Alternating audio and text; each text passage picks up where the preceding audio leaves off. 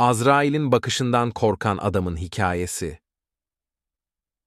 Saf bir kişi, bir kuşluk vakti koşa koşa Hazreti Süleyman'ın adalet sarayına sığındı. Yüzü gamdan, korkudan sararmış, iki dudağı mosmor kesilmişti.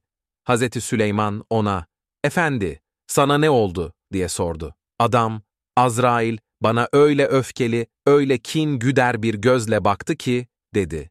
Hazreti Süleyman, peki, dedi. Sen şimdi benden ne istiyorsun? Onu söyle. Adam, ey canları koruyan büyük varlık, rüzgara emret de, beni buradan Hindistan'a götürsün. Belki kulunuz oraya gidince canını kurtarmış olur.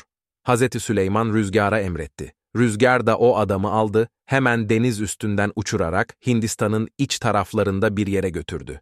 Ertesi gün divan kurulmuştu. Herkes Süleyman'ın huzuruna gelmişti.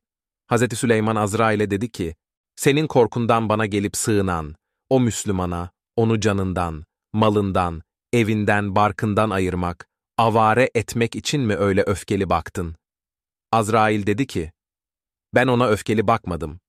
Ben onu yol üstünde gördüm de şaşırdım kaldım. Bu sebeple ona şaşkın şaşkın baktım. Çünkü Cenabı Hak bana onun canını bugün Hindistan'da al diye buyurmuştu.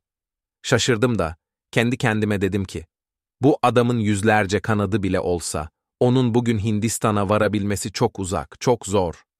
Ey yoksulluktan, ilahi takdirden korkan ve ihtiraslarına kapılan kişi! Sen bütün dünya işlerini buna kıyas et, gözünü aç da hakikati gör. Kimden kaçıyoruz? Kendimizden mi? Ne de olmayacak şey. Kimden neyi kapıyoruz? Neyi kaçırıyoruz? Allah'tan mı? Ne de büyük günah.